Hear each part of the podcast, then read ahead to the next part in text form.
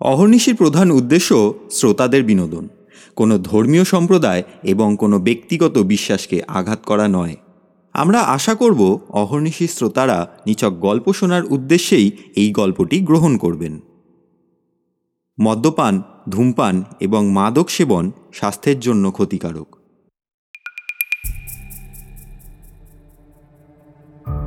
নমস্কার শ্রোতা বন্ধুরা আমি অনিকেত। নমস্কার আমি সৌমেন আজকের গল্পের লেখক সোমরূপনাথ।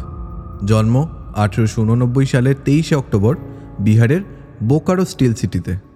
পৈতৃক বাড়ি কলকাতার বেলেঘাটায়। স্কুল শিক্ষা কলকাতায়, তারপর বঙ্গবাসী ইভিনিং কলেজ থেকে রাষ্ট্রবিজ্ঞানে স্নাতক এবং সবশেষে বিদ্যাসাগর বিশ্ববিদ্যালয় থেকে রাষ্ট্রবিজ্ঞানে স্নাতকোত্তর। কলেজ শিক্ষা এবং চাকরি জীবন চলছিল সমান্তরালভাবে।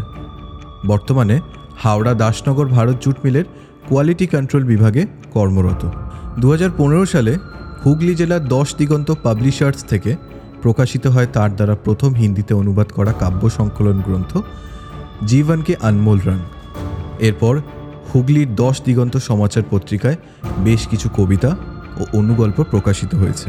ব্যস্ত চাকরি জীবনের সাথেই চলে নিরলস সাহিত্য চর্চা আজ আমরা ভীষণভাবে আপ্লুত যে আমাদের একজন প্রিয় শ্রোতাকেই আমরা আজ লেখক হিসাবে পাশে পেয়েছি। তাই আমরা আজকের গল্পের লেখক সমরূপ নাথের কাছে ভীষণভাবে কৃতজ্ঞ। আমরা নিশ্চিত যে আজকের গল্প মায়া মালঞ্চ শ্রবণের মাধ্যমে আপনাদের মধ্যে এক মায়াবী চেতনার উদ্রেক হবে। আজকের গল্পের বিভিন্ন চরিত্রে অভিনয় করেছেন অভিজিৎ, অনিকেত, সুরজিৎ ও আমি, সৌমেন। আশা করছি আজকের গল্পটি আপনাদের অবশ্যই ভালো লাগবে। আর গল্পটি ভালো লাগলে গল্পটি লাইক করুন আর আমাদের চ্যানেলটি সাবস্ক্রাইব করে দিন।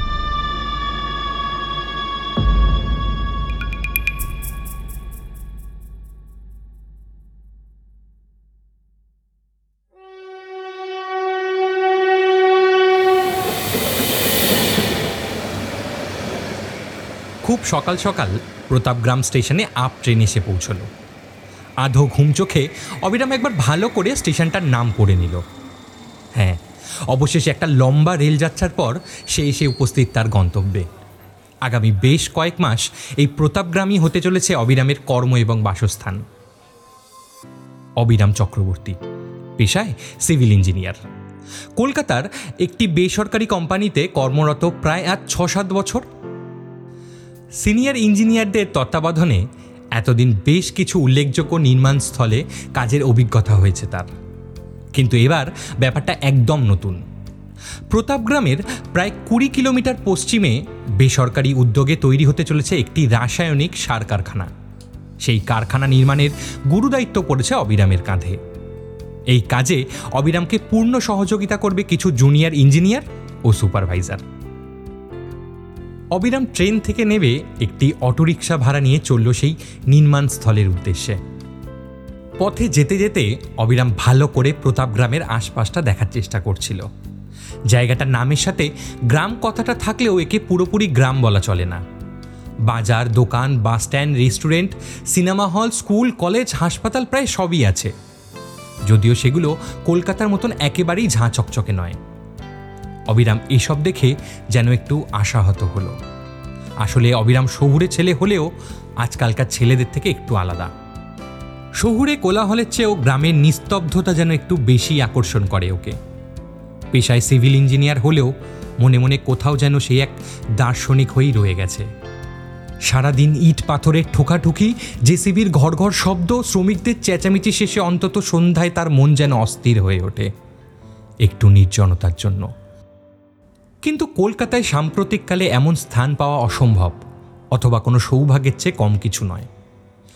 দেখতে দেখতে অবিরামের অটো তাকে নিয়ে পৌঁছালো সেই নির্মাণস্থলে।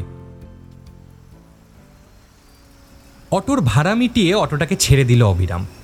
পেছন থেকে একটি কণ্ঠ ভেসে এলো। Mister Chakraborty from Kolkata right?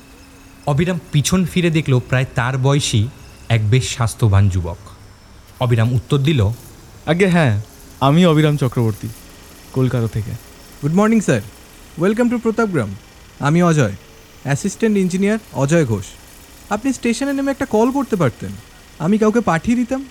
না না তেমন কোনো অসুবিধা হয়নি। স্যার আপনি ফ্রেশ হয়ে নিন।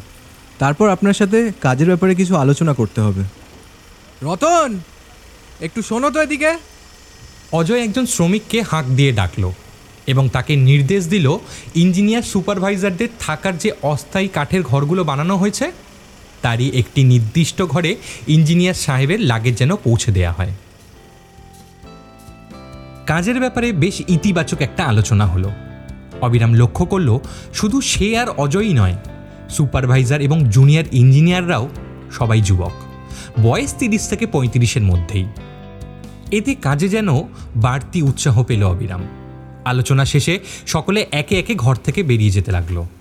অবিরাম অজয়কে বসতে বলল তারপর দুজনের মধ্যে সিনিয়র জুনিয়র বিভেদ সরিয়ে বান্ধব সুলভ আলাপচারিতা শুরু হলো।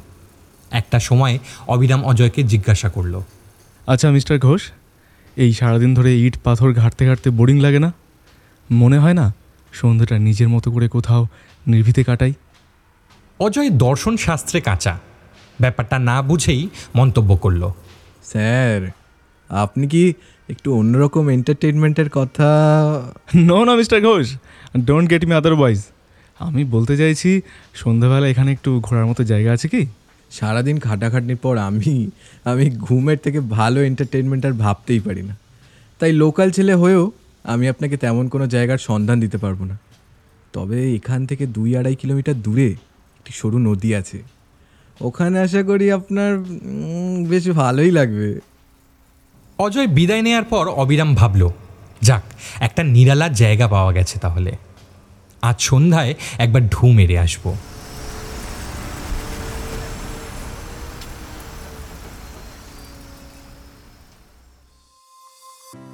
সন্ধ্যায় সাইটের কাজ শেষ হলে অবিরাম ফ্রেশ হয়ে চলল অজয়ের বলা সেই নদীর পাড়ে। কিন্তু সেখানে গিয়ে অবিরাম নির্জনতা তো পেলই না, উল্টে হতাশ হতে হলো। কোথায় নিরালা? কোথায় নির্জনতা? এ তো এক আস্ত ওপেন রুফ প্রেম সেন্টার। প্রতাপগ্রামের বেশিরভাগ কপত কপতি বোধ হয় এই স্থানকেই তাদের প্রেমের উপযুক্ত বলে বেছে নিয়েছে। কিছু বকাটে ছেলেদের দল কখনো কখনো তাদের উদ্দেশ্যে টোন টিটকারি করছে। বাদামওয়ালা, আইসক্রিমওয়ালাদের ডাক, ইট পাথরের শব্দের মতন শ্রবণকটু লাগছিল অবিরামের। অবিরাম সাইটে নিজের ঘরে ফিরে এলো।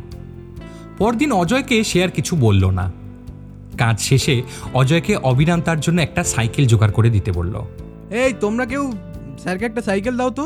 অজয়ের এক হাঁকে তিন চারজন সাইকেল দিতে প্রস্তুত হয়ে গেল। সন্ধ্যায় হাত পা ধুয়ে কিছু জল খাবার খেয়ে অবিরাম সাইকেল নিয়ে বের হলো প্রতাপগ্রাম ঘুরে দেখতে। সাইকেল চালিয়ে অবিরাম চলল পশ্চিমের দিকে। মানে যে রাস্তাটি স্টেশনের দিকে যায় তার ঠিক বিপরীত পথে। আজ পূর্ণিমা। পথঘাট ফুটফুটে জ্যোৎস্নায় আলোকোজ্জ্বল হয়ে উঠেছে। অটোয় করে আসার পথে অবিরাম যে প্রতাপগ্রাম দেখতে দেখতে এসেছিল, এই পথটা কিন্তু তেমন নয়।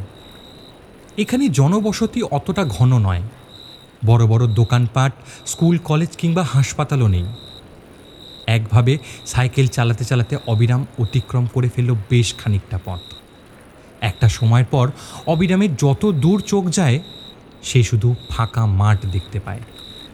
এক মনে সাইকেল চালিয়ে অবিরাম এগোচ্ছিল। হঠাৎ তার নাকে একটি সুগন্ধ ভেসে আসে। ভারী মিষ্টি, মন কাড়া সুগন্ধ, সম্ভবত কোনো ফুলের সুগন্ধ। কিন্তু এই সুগন্ধ অবিরাম এই জীবনে আগে কখনো অনুভব করেছে বলে তার মনে পড়ে না। কিন্তু সুগন্ধটা আসছে কোথা থেকে? অবিরাম সুগন্ধ অনুসরণ করে সাইকেল চালাতে থাকে। সেই অজানা সুগন্ধ আর ফুটফুটে জ্যোৎস্নায় এক নৈসর্গ যুগলবন্দি সৃষ্টি করেছে, যা প্রত্যক্ষ করা সবার ভাগ্যসুলভ হয় না এবং যা ভাষায় বর্ণনা করা অসম্ভব। একটা সময় পথে থমকে দাঁড়াল অবিরামের সাইকেল। মিটার কয়েক দূরত্বে পথের ধারে ওটা কি? অবিরাম দেখল জ্যোৎস্না স্নাত ও সুবাসিত পথের একপাশে এক বিশাল সুসজ্জিত বাগান। এই জনবসতিহীন এলাকায় কার বাগান? অবিরামের মনে হলো, সেই অদৃশ্য ফুলের সুবাস খুব সম্ভবত এই বাগান থেকেই আসছে। কারণ এই মুহূর্তে অবিরাম অনুভব করছে, অজানা সুগন্ধের অনুভূতি এখন চরমে পৌঁছে গেছে। অন্য কোনো গন্ধই এখন আর তার নাসিকা গোচর হচ্ছে না। অবিরাম আর দেরি না করে চটপট সাইকেলের হ্যান্ডেল বাগানের দিকে ঘোরাতে যাচ্ছিল।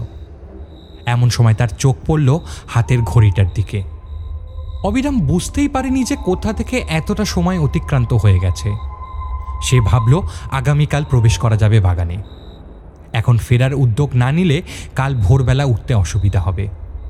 তাই আর বাগানে প্রবেশ না করে অবিরাম ফিরে এলো সাইটে, তার নিজের ঘরে।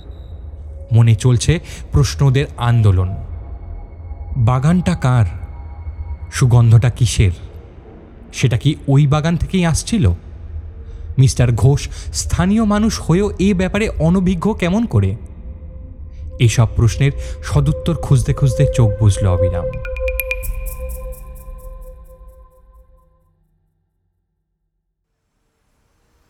পরদিন সকালে সাইটে আবার পুরোদমে কাজ শুরু হলো। অজয় একটা বিষয়ে অবিরামের পরামর্শ নিতে যাচ্ছিল। তখনই ও লক্ষ্য করল অবিরাম আনমোনা হয়ে কি যেন ভাবছে। অজয় থাকতে না পেরে জিজ্ঞাসা করল স্যার এনি প্রবলেম না না তেমন কিছু না। কি যেন জিজ্ঞেস করলেন? কাজের ব্যাপারে কথা সেরে অজয় ফিরতে যাবে ঠিক তখনই অবিরাম অজয়ের উদ্দেশ্যে একটা প্রশ্ন ছুড়ে দিল। আচ্ছা আপনি আমাকে ওই বাগান সম্পর্কে কিছু বললেন না কেন? অজয়ের ব্যাপারটা একটু অসামান্য বলে মনে হলো। কথাটা প্রশ্ন অপেক্ষা জেরার মতন শোনালো। অজয় চোখটা অর্ধেক বুঝে মাথাটা হালকা করে চুলকে পাল্টা প্রশ্ন করল। আরে কোন বাগানটা বলুন তো? আরে ওই বাগানটা। এখান থেকে ঘণ্টা দেড়েক লাগে সাইকেলে রাস্তার ধারে যেখানে খুব ভালো একটা সুবাস আছে। স্যার আপনি যা বর্ণনা দিচ্ছেন তেমন কোনো বাগান তো আমার জানা আছে বলে মনে হয় না। যাই হোক আপনার ভালো লেগেছে তো? আমি এতেই খুশি। অজয়কে এসে একজন কুলি জানায় তাকে সুপারভাইজার বাবু খুঁজছেন। এই শুনে অজয় বেরিয়ে যায়। দিনের শেষে কাজ ছেড়ে অবিরাম আবার চলল তার গতকালকে দেখা সেই বাগানে। গতকাল ছিল পূর্ণিমা। চাঁদের আলো আজও বেশ উজ্জ্বল। অবিরাম সেই আলোকোজ্জ্বল পথ ধরেই সাইকেল নিয়ে চলল তার গন্তব্যে। কিছু দূর যেতেই আবারও অবিরামের সমস্ত ঘ্রাণ শক্তিকে আকৃষ্ট করে ফেলল সেই মাদকতা মিশ্রিত সুগন্ধ। অবিরাম দ্রুত সাইকেল চালিয়ে গিয়ে পৌঁছালো ঠিক সেই বাগানের সামনে। প্রথমে অবিরাম ভাবল সাইকেল নিয়েই ঢুকবে বাগানে। কিন্তু পরে ভাবল কেউ আপত্তি করতে পারে। তাই সাইকেলটি বাগানের বাইরে লক করে ও ঢুকে গেল সেই বাগানের ভেতরে।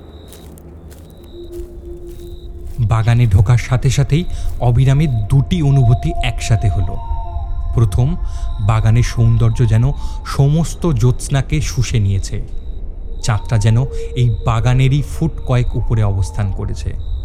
আর দ্বিতীয়টি, চাঁদের আলোর সাথে সাথেই যেন তার সমস্ত ঘ্রাণ শক্তিকে শোষণ করেছে এই বাগানের কোনো এক অজানা সুগন্ধের উৎস। একটু চোখ মেলে দেখল অবিরাম। বাগানটা এমন সব গাছ দ্বারা সমৃদ্ধ হয়ে উঠেছে যা অবিরাম আগে কখনো দেখেনি ও শোনেনি। তার মনে হতে লাগল, বাগানের মালিক নিশ্চয়ই কোনো অজানা পাহাড় কিংবা কোনো অজানা অরণ্য, অথবা কোনো নাম না জানা দ্বীপ থেকে নিজের হাতে বেছে বেছে সেরা ফুলের গাছগুলো এখানে রোপণ করেছেন। কোনো এক নিপুণ হাতের অভিজ্ঞতা সম্পন্ন মালির হাতে পরিচর্যা লাভ করেছে এই কানন। আজ গাছের ফুলগুলো হাওয়ায় দুলে দুলে যেন স্বাগত জানাচ্ছে অবিরামকে।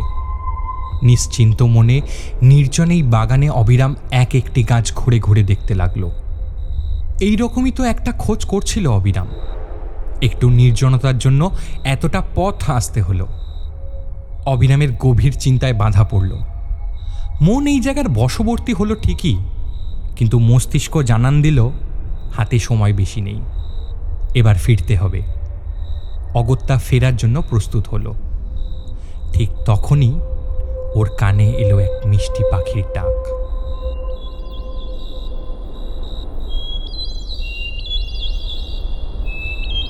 ডাক না বলে সংগীত বলাই সেই মিষ্টি স্বরকে প্রকৃত সম্মান জানানো হবে। অবিরাম লক্ষ্য করল, দূরের একটা গাছের মগডালে একটা পাখি বসে আছে। তার রূপ ঠিক মতন ঠাউর করা গেল না। কিন্তু তার সুমিষ্ট সংগীত মন কাড়ল অবিরামের। পাখিটি যেন প্রেমিকার মতন অবিরামকে নিবেদন করছে। না যেও না, রজনী এখনও বাকি। কিন্তু মন আর মস্তিষ্কের টানাপোড়ানে মস্তিষ্কেরই জয় হলো। কাল সকালে ডিউটির কথা মনে পড়ে গেল অবিরামের। ঘরমুখ হলো অবিরাম।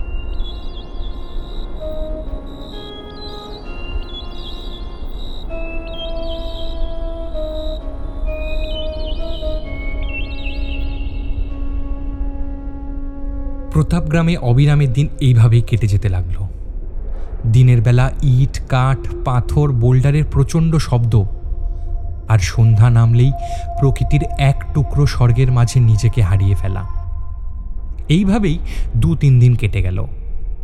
একদিন দুপুরে সাইটে তখন লাঞ্চ টাইম চলছে। সব সুপারভাইজাররা এবং ইঞ্জিনিয়াররা একসাথে খেতে বসেছে। সেদিন খাসির মাংস রান্না হয়েছিল। দারুণ সব মশলার সমাহারে পেট পুড়ে ভোজ চলছে। হঠাৎ অবিরামের একটি কথায় যেন উপস্থিত সবাই আশ্চর্য হয়ে গেল। অবিরাম খেতে খেতে হঠাৎ বলে উঠল ইস এটা একটা খাসির মাংস রান্না হয়েছে। ঝোলে এক বিন্দু স্বাদ নেই? সবাই একটু আশ্চর্য হলো। অজয় বলে উঠল না না স্যার কি বলছেন? ঝোলটা তো অসাধারণ হয়েছে। অজয়ের এই মন্তব্যের সাথে প্রায় সব সুপারভাইজার ও ইঞ্জিনিয়াররা একই সুরে সুর মেলাতে লাগল।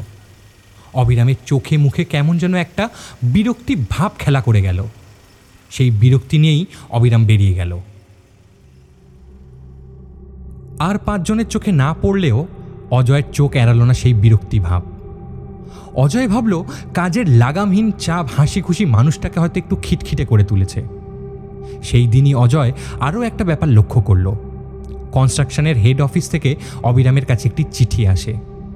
অজয় সেদিন লক্ষ্য করেছিল, অবিরাম চিঠিখানা চোখের একেবারে কাছে এনে পড়ছে। দেখলে মনে হয় যেন দূরের জিনিসপত্র দেখতে ওর কোনো অসুবিধা হচ্ছে।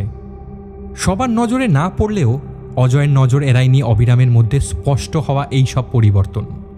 কিন্তু তখনও অজয়ের লেশমাত্র ধারণা ছিল না যে এই ঘটনাচক্রের শেষ কোথায় গিয়ে হতে পারে। এবং এই ঘটনাচক্রে তার একটি উল্লেখযোগ্য ভূমিকা থাকতে চলেছে। সেদিন রাতেই অজয় প্রবেশ করল এই ঘটনাচক্রে, যার অভিজ্ঞতা আগামী সারাটা জীবন অজয়কে তাড়িয়ে নিয়ে বেড়াবে। সেদিন রাতে সাইটের সকল কর্মচারীরা খাওয়া দাওয়া তাড়াতাড়ি শেষ করে ঘুমিয়ে পড়ে। অবিরামও তাড়াতাড়ি বাগান থেকে ফিরে খাওয়া দাওয়ার পাট চুকিয়ে নিজের বিছানায় শুয়ে চোখ বন্ধ করল। রাত তখন বেশ গভীর।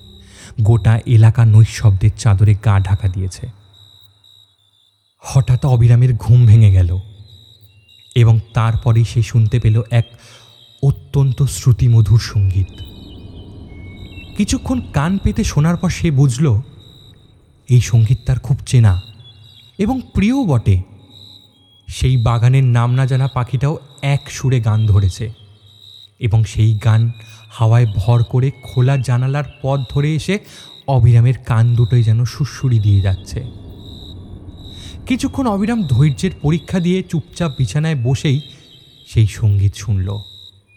তারপর আস্তে আস্তে বিছানা ছেড়ে ঘরের দরজা খুলে বেরিয়ে এলো বাইরে। অবিরামের মনে হতে লাগল, এই নিঃশব্দ, নির্জন রাতে ওই মোহময়ী বাগান নিশ্চয়ই সৌন্দর্যের স্বর্গরাজ্য হয়ে উঠেছে। তার সেই অজানা সুগন্ধ নিশ্চয়ই এক দারুণ প্রেমময় পরিবেশের জন্ম দিয়েছে। এই পাখিটা সেই বার্তা নিয়েই যেন এসে উপস্থিত হয়েছে। অবিরামকে আহ্বান জানাচ্ছে, চলো, এই সুন্দর, মনোহর রজনী আর আসবে না। তাই একে ঘুমের মতন তুচ্ছ কাজে অপচয় করার কোনো মানেই হয় না। অবিরাম আর এক মুহূর্ত দেরি না করে সমস্ত ভাবনাকে স্তব্ধ করে সাইকেল নিয়ে বেরিয়ে পড়ল প্রতাপ গ্রামে তার সবচেয়ে প্রিয় স্থানের উদ্দেশ্যে। সাইটের নিরাপত্তারক্ষীরা ঘুমের ঘোরে চোখ বুঝেছে তাই অবিরাম নির্বিঘ্নে তালা খুলে চলল সেই বাগানের উদ্দেশ্যে। এক মনে সাইকেল চালিয়ে অবিরাম এসে পৌঁছায় সেই বাগানের সামনে। অবিরামের মুখ চোখ দেখলে মনে হয় যেন এক সুরাপ্রেমী। বহুদিন মদ্যপান করার সুযোগ সে পায়নি। আজ কোনো মতে সব বাধা অতিক্রম করে পানশালার দুয়ারে আসতে পেরেছে। সাইকেলটা কাত করে ফেলে রেখেই সে এক ছুট্টে ঢুকে গেল সেই বাগানের ভিতর। তার মনে হতে লাগল, যত দিন যাচ্ছে বাগানের রূপের বাহার যেন লাফিয়ে লাফিয়ে বেড়ে চলেছে। তার উপর সোনায় সোহাগা সেই মনোরম সুবাস এবং সেই নাম না জানা পাখিটার সুরেলা কলতান।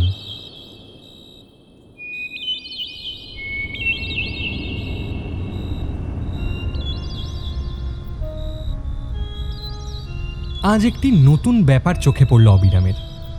আজ সেই বাগানের আকাশে যেন হাজার হাজার রঙের খেলা শুরু হয়েছে। এক একটা রং আরেক রঙের সাথে মিশে অপ্রতিম সব রঙের সৃষ্টি করেছে।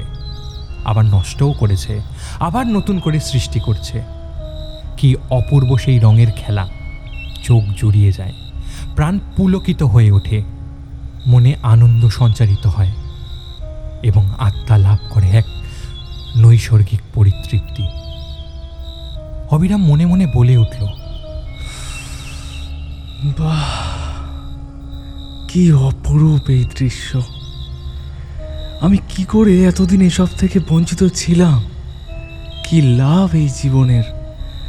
যদি এই পরিতৃপ্তি থেকে বঞ্চিত থাকতে হয়? অবিরামের মনে এক বিষণ্ণতা খেলা করে গেল। সে মনে মনে ঠিক করল, না না, আর আমি কোথাও ফিরবো না। আজ থেকে আমার নতুন ঠিকানা এই বাগান। সারা দিন ধরে আমি এই সুন্দর বাগানের গাছগুলির পরিচর্যা করব।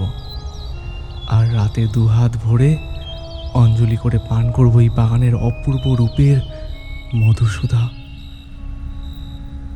অবিরামের মনে হতে লাগল তার সমস্ত চেতনা যেন একাত্ম হয়ে উঠেছে এই বাগানটার সাথে। সে ধীরে ধীরে বাহ্য জ্ঞান লুপ্ত হয়ে পড়েছে। দৃষ্টি স্থির, আকাশে আলোর ছটার দিকে। কানে অবিরত বেঁধে চলেছে অজানা পাখির সংগীত। আর গোটা অস্তিত্ব বশ্যতা স্বীকার করেছে এই বাগানের কাছে।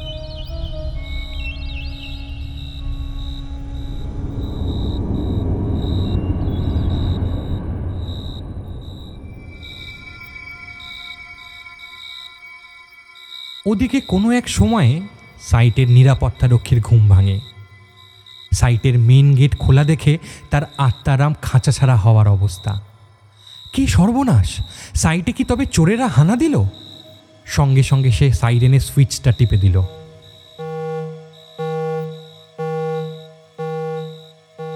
সকল কর্মচারীদের ঘুম ভেঙে গেল। তারপর তন্ন তন্ন করে গোটা সাইট এরিয়া খোঁজা শুরু হলো। না সাইটের কোনো মালপত্র তো গায়েব হয়নি? অত খুঁজে কোনো অযাচিত ব্যক্তিকেও পাওয়া গেল না। সবাই ভাবল, ঠিক সময় মতন গার্ডের তৎপরতায় এই যাত্রায় রক্ষা হলো। কিন্তু প্রশ্ন উঠল, গেটের তালা খুলল কে? তখনই একজন কুলি ছুটতে ছুটতে এসে জানালো যে সিনিয়র ইঞ্জিনিয়ার সাহেব মানে অবিরাম চক্রবর্তী তার ঘরে নেই। ইঞ্জিনিয়ার এবং সুপারভাইজাররা প্রায় সকলেই অন্য জায়গা থেকে এখানে কাজে এসেছেন। একমাত্র অজয় এখানকার স্থানীয় লোক। অতএব অত রাত্রে তাকে ফোন করে ডাকা হলো। অজয়ের সাথে অবিরামের শুধুমাত্র সিনিয়র জুনিয়রের সম্পর্ক নয়, এই কদিনে তাদের মধ্যে এক বান্ধব সুলভ সম্পর্কের সৃষ্টি হয়েছে। অজয়কে ফোন করার কিছুক্ষণের মধ্যেই সে সাইটে এসে পৌঁছলো। প্রথমে অজয়ের মাথাতে কিছুতেই কিছু এলো না যে এত রাত্রে অবিরাম কোথায় যেতে পারে। তারপর তার মাথায় আসে অবিরামের মুখে শোনা সেই বাগানের কথা। আর এক মুহূর্ত দেরি না করে অজয় চারজন শক্ত সামর্থ্য লোককে নিয়ে সাইটের গাড়িটা করে বেরিয়ে পড়ল অবিরামের সন্ধানে। ওদের গাড়ি এগিয়ে চলে প্রতাপ গ্রামের পশ্চিম দিকে সেই ফাঁকা মাঠের দিকে। ওই মাঠের পাশের রাস্তা ধরে কিছুটা এগোতেই গাড়ির একজন অজয়কে উদ্দেশ্য করে বলল, স্যার স্যার, গাড়ি থামান। ওই দেখুন। অজয় গাড়ি থামিয়ে গাড়ি থেকে নেমে পড়ল। তারপর অবাক হয়ে দেখল বিশাল মাঠের দিকে। বিশাল মাঠের একেবারে মাঝখানে দাঁড়িয়ে আছে অবিরাম। মাঠের এক কোণে পড়ে আছে তার সাইকেল। সে এক দৃষ্টে তাকিয়ে আছে আকাশের দিকে, যেন মনে হচ্ছে তার দৃষ্টি পৃথিবীর সকল সীমানা পেরিয়ে উকি দিচ্ছে মহাশূন্যের এক কোনো অজানা গহ্বরের রহস্যময় চোরা কুঠুরিতে অজয় আর দেরি না করে নিজের সহযোগীদের নিয়ে নেবে গেল মাঠের একেবারে মাঝখানে। অবিরামের খুব কাছে গিয়ে দাঁড়ানোর পরও অবিরামের মধ্যে কোনো প্রতিক্রিয়া দেখা গেল না। অজয় ডাকলো স্যার স্যার এত রাতে কি করছেন এখানে? কোনো উত্তর এলো না। বেশ সাহসে অজয়ের বুকটা ছ্যাঁত করে উঠল। এবার অবিরামের কাঁধে হাত রেখে আবার একই প্রশ্ন করল। এবার জবাব এলো খুব ধীরে ধীরে অবিরাম অজয়ের দিকে ঘাড় ঘুরিয়ে তাকালো। তারপর নিজের ঠোঁটে আঙুল রেখে প্রায় ফিস ফিস করে বলল, চুপ। কোনো কথা নয়। এসেছ ভালোই হয়েছে। এই সৌন্দর্য থেকে তুমি বা বঞ্চিত থাকবে কেন? দেখো দেখো কি অপরূপ দৃশ্য। চারিদিকে সুন্দর সুন্দর গাছ দূরে ওই নাম না জানা পাখিটার সুমধুর সংগীত মিষ্টি ফুলের মোহক সুবাস আর আকাশে অবিরত আলোর রং মিলান্তি খেলা। অজয় অবাক হয়ে চারিদিকে তাকালো। ধুধু মাঠ আর আকাশে এক ফালি ভাঙা চাঁদ ছাড়া কিছুই চোখে পড়ল না তার। কাপা কাপা গলায় অবিরামকে বলল কোথায় স্যার? কোথায়? আমি তো কিছুই দেখতে পাচ্ছি না। অবিরাম মুখ থেকে একটা বিরক্তিসূচক শব্দ করে বলল উফ ইডিয়েট। এত সুন্দর মনোরম দৃশ্য তোমার চোখে পড়ছে না? যাও যাও ভাগো এখান থেকে। স্যার স্যার আপনিও চলুন অনেক রাত হয়েছে। অবিরাম এবার একটা চাপা হাসি হেসে উত্তর দিল।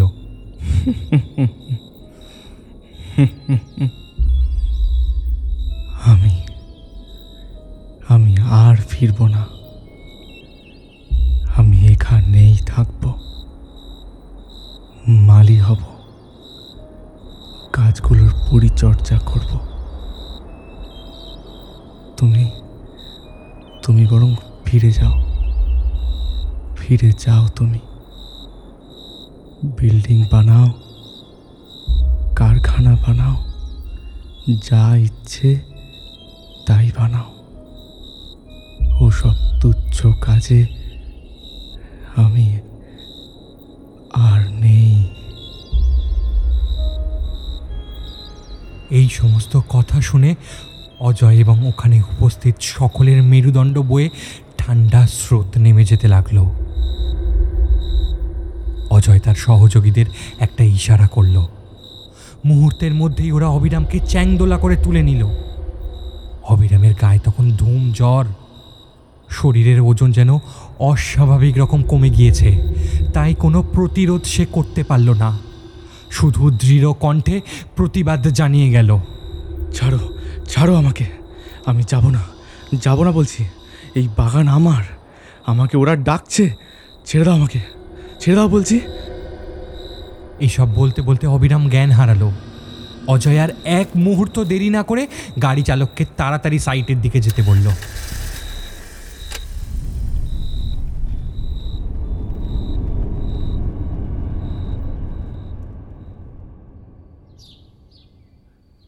সকাল হলো।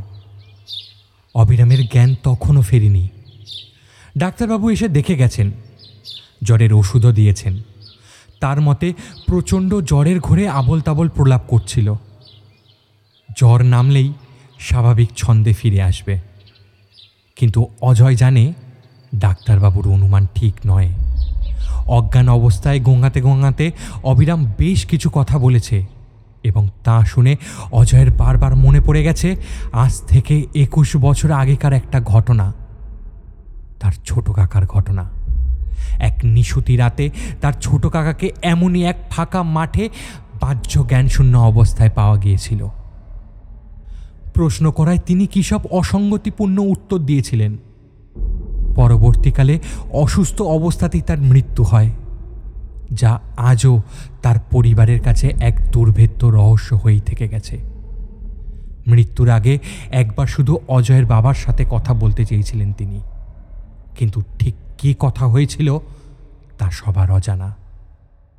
অজয় আজ এই দুই ঘটনা এবং এই দুই ব্যক্তির মধ্যে ভীষণ রকম মিল খুঁজে পাচ্ছে। সেই সময় অজয় বেশ ছোট ছিল, তাই সেই ব্যাপারে তেমন কোনো ভূমিকা সে পালন করতে পারেনি। কিন্তু আজ আজ সে চাইলে হয়তো কোনো একটা উপায় হতে পারে।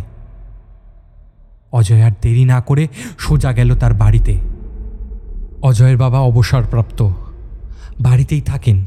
অজয় হাঁপাতে হাঁপাতে গিয়ে সরাসরি তার বাবাকে প্রশ্ন করল বাবা বাবা কাকা মৃত্যুর আগে তোমাকে কি বলেছিলেন? অজয়ের বাবা আশ্চর্য হয়ে তার দিকে তাকিয়ে বললেন ব্যাপারটা কি? তোকে এত চিন্তিত দেখাচ্ছে কেন? সব সব পরে বলছি। আগে বলো আগে বলো কাকা ঠিক কি বলেছিল? তোর কাকা এই কথাগুলো কাউকে বলতে মানা করেছিল। কিন্তু আজ তুই বড় হয়েছিস। তাই তোকে বলতে আমার কোনো আপত্তি নেই। জানি না তোর কথাগুলো বিশ্বাস হবে কি না তবে একজন মৃত্যু পথযাত্রী কখনো মিথ্যে বলে না। ও আমাকে বলেছিল যে ও একটা ভয়ঙ্কর ফাঁদে পা দিয়েছে। এবং ধীরে ধীরে সে ফাঁদ তাকে আষ্টে পৃষ্ঠে জড়িয়ে নিচ্ছে। কোনো এক পূর্ণিমার রাতে যখনও প্রতাপ গ্রামের শেষে সেই মাঠের পথ ধরে বাড়ি ফিরছিল, তখনও দেখে মাঠের ঠিক মাঝখানে এক অপরূপ সুসজ্জিত বাগান।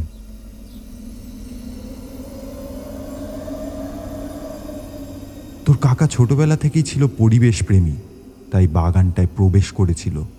সেই বাগানে প্রবেশ করতে এক মনোরম সুবাস তার নাকে পৌঁছায়। কানে আসে এক মিষ্টি পাখির ডাক।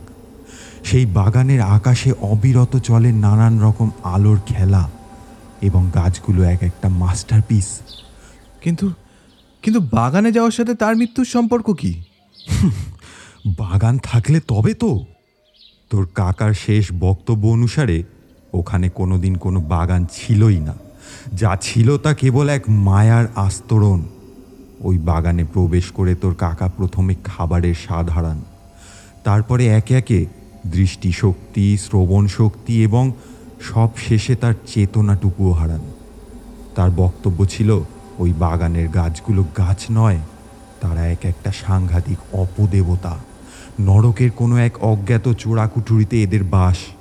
পূর্ণিমার ফুটফুটে জ্যোৎস্না রাতে যদি কোনো যুবকের নজরে এই বাগান পড়ে, তবে সেই যুবকের সমস্ত চেতনা আত্মসাৎ করে এই বৃক্ষরূপী অপদেবতারা তাদের আয়ু আরও বেশ কিছু বছর বাড়িয়ে নেওয়ার জন্য।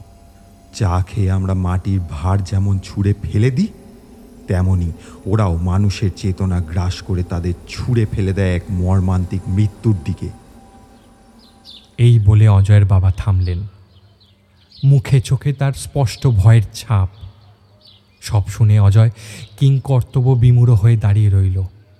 কি এক গভীর চিন্তায় যেন সে ডুবে গেছে। নিজেকে খুব অসহায় মনে হচ্ছে তার। এমন সময় তার চিন্তার ঘোর কাটল। অজয় যে কোনো দুঃসংবাদ শুনতে প্রস্তুত হয়ে কাপা কাপা হাতে ফোনটা ধরল। সাইড থেকে একজন ফোন করেছে। অজয় হ্যালো বলতেই ওপার থেকে একজন বলে উঠল। হ্যালো স্যার তাড়াতাড়ি আসুন ইঞ্জিনিয়ার সাহেবের জ্ঞান ফিরেছে খালি আপনাকে খুঁজছেন আমি আমি আসছি। আমি আমি এখনই আসছি। এই বলে সে সাইটের দিকে রওনা দিল। সাইটে গিয়ে অজয় স্বস্তি পেল। অবিরামের জ্ঞান ফিরেছে। জ্বরটাও আর নেই। অজয়কে দেখেই অবিরাম বিছানা থেকে নেমে এসে তাকে জড়িয়ে ধরল। কৃতজ্ঞতা সুরে বলল তুমি আমাকে ঠিক সময় মতো উদ্ধার করেছ। যদি আমি কোনোভাবে ওখানে রাত তিনটে পর্যন্ত থাকতাম তাহলে হয়তো আর কোনোদিনও আমার চেতনায় ফিরে পেতাম না। না স্যার। আমি তো মানুষ হয়ে মনুষ্যত্ব পালন করেছি। আপনি ভালো আছেন, সুস্থ আছেন, এটাই সব থেকে ভালো ব্যাপার। এরপর পুরো দমে সাইটের কাজ শুরু হলো। প্রায় এক বছর পর কারখানার নির্মাণ সম্পূর্ণ হলো। অবিরাম ফিরে এলো কলকাতায়। অজয়ও বদলি হয়ে গেল অন্য শহরে। বারাইপুরের কাছে একটি নির্মাণ স্থলে ডিউটি পড়ল অবিরামের। প্রতাপ গ্রামের ঘটনা সে প্রায় ভুলেই গেল। একদিন গভীর রাতে বাইক চালিয়ে অবিরাম বাইপাসের উপর দিয়ে ফিরছিল। হঠাৎ অবিরামের নাকে এলো এক পরিচিত মিষ্টি সুগন্ধ। সুগন্ধটা খুব চেনা তার। তারপরে সে শুনল এক অজানা পাখির মিষ্টি সুরেলা সংগীত।